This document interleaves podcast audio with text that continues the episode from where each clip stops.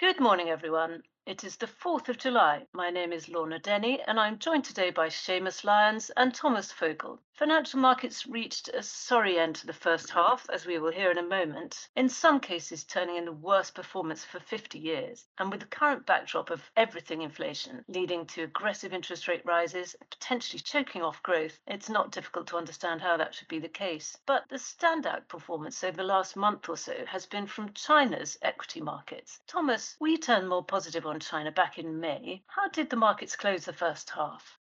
Hi, Lorna. Chinese markets closed the first half of 2022 strongly. Year to date till end of June, China onshore and MSCI China are down only 8 and 10%, while MSCI World is down around 20%. Particularly strong was the performance since mid-May, while the MSCI China, which includes both onshore and offshore stocks, is up 20%, MSCI World is down 3%. With that, China onshore and offshore stocks have been the top performers year to date among key equity markets globally. It is most impressive, and the backdrop to this outperformance is an improving trend in data from China, just when the story is so gloomy elsewhere in the world. Exactly. We saw improving PMI data last week. For June, the manufacturing PMI was 50.2, which is above the expansion threshold of 50 for the first time in four months. Also, the non-manufacturing PMI surprised to the upside with 54.7, while the consensus estimate was only at 50.5. On top of that, Beijing announced last week some easing of its strict zero COVID strategy by halving the mandatory quarantine time for international travelers from 21 to 10 days. And in contrast to other major central banks, the People's Bank of China still seems willing to be accommodative. This is not the message we're getting from the Fed or the ECB, is it, Seamus?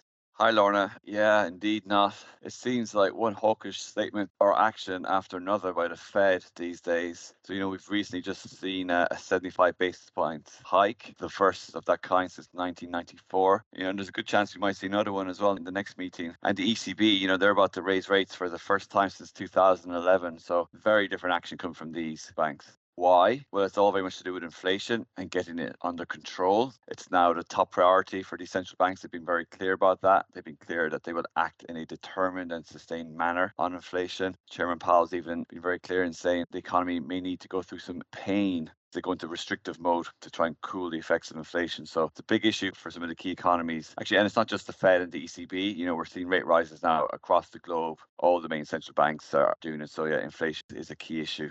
Yes, this pain word seems to crop up quite a bit. And it was very clearly the message, as you said, from Jerome Powell, chair of the US Fed, when he joined the ECB annual conference in Portugal. Yes, it was a very interesting conference. And uh, one of the key points he made was that inflation expectations are still reasonably anchored for now in businesses and consumers, that they still expect inflation to come down. And, you know, this is very, very important inflation expectations for the future. But he did also note that the longer inflation stays elevated, the more these, these inflation expectations that they become challenged and pressure will come on consumers and businesses to kind of raise their future outlook for inflation. And so there's a clock running here ultimately. But actually, another key point or interesting point I thought from that conference was that the doubts a lot of these central bankers were raising about the low inflation environment that we've kind of had for, for much of the last 10, 15 years, so a kind of pre-pandemic environment. Will that ever return? Because since the pandemic, we're living in a, in a world now or an economy which is driven by very different factors and those deflationary effects of globalization that were there before they may be less apparent in the future. And so the inflation trends may not go back to those of that pre coronavirus era. And if the inflation doesn't go back to those trends, maybe interest rates won't either. Maybe, you know, they mightn't be as low as they have been for a long time. So these are big questions that they've been very open about that they're considering at the moment.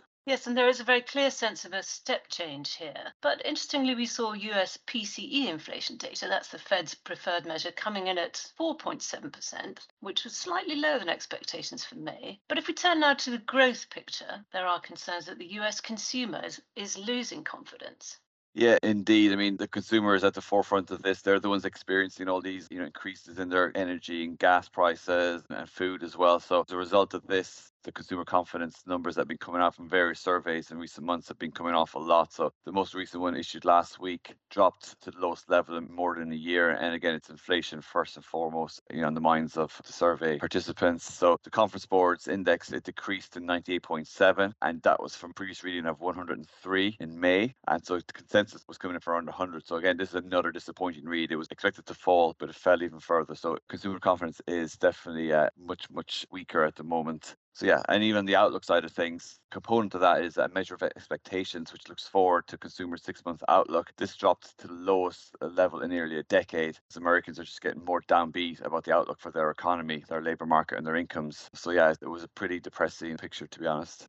Yes, but in the week ahead, then, slightly shorter term, we will have confirmed PMI data for June from the major economies. These are certainly going to be closely watched, as you say, for signs of weaker demand and possibly expressing itself in inventory buildup. We also have CPI inflation data from China. Thomas, what are your expectations there?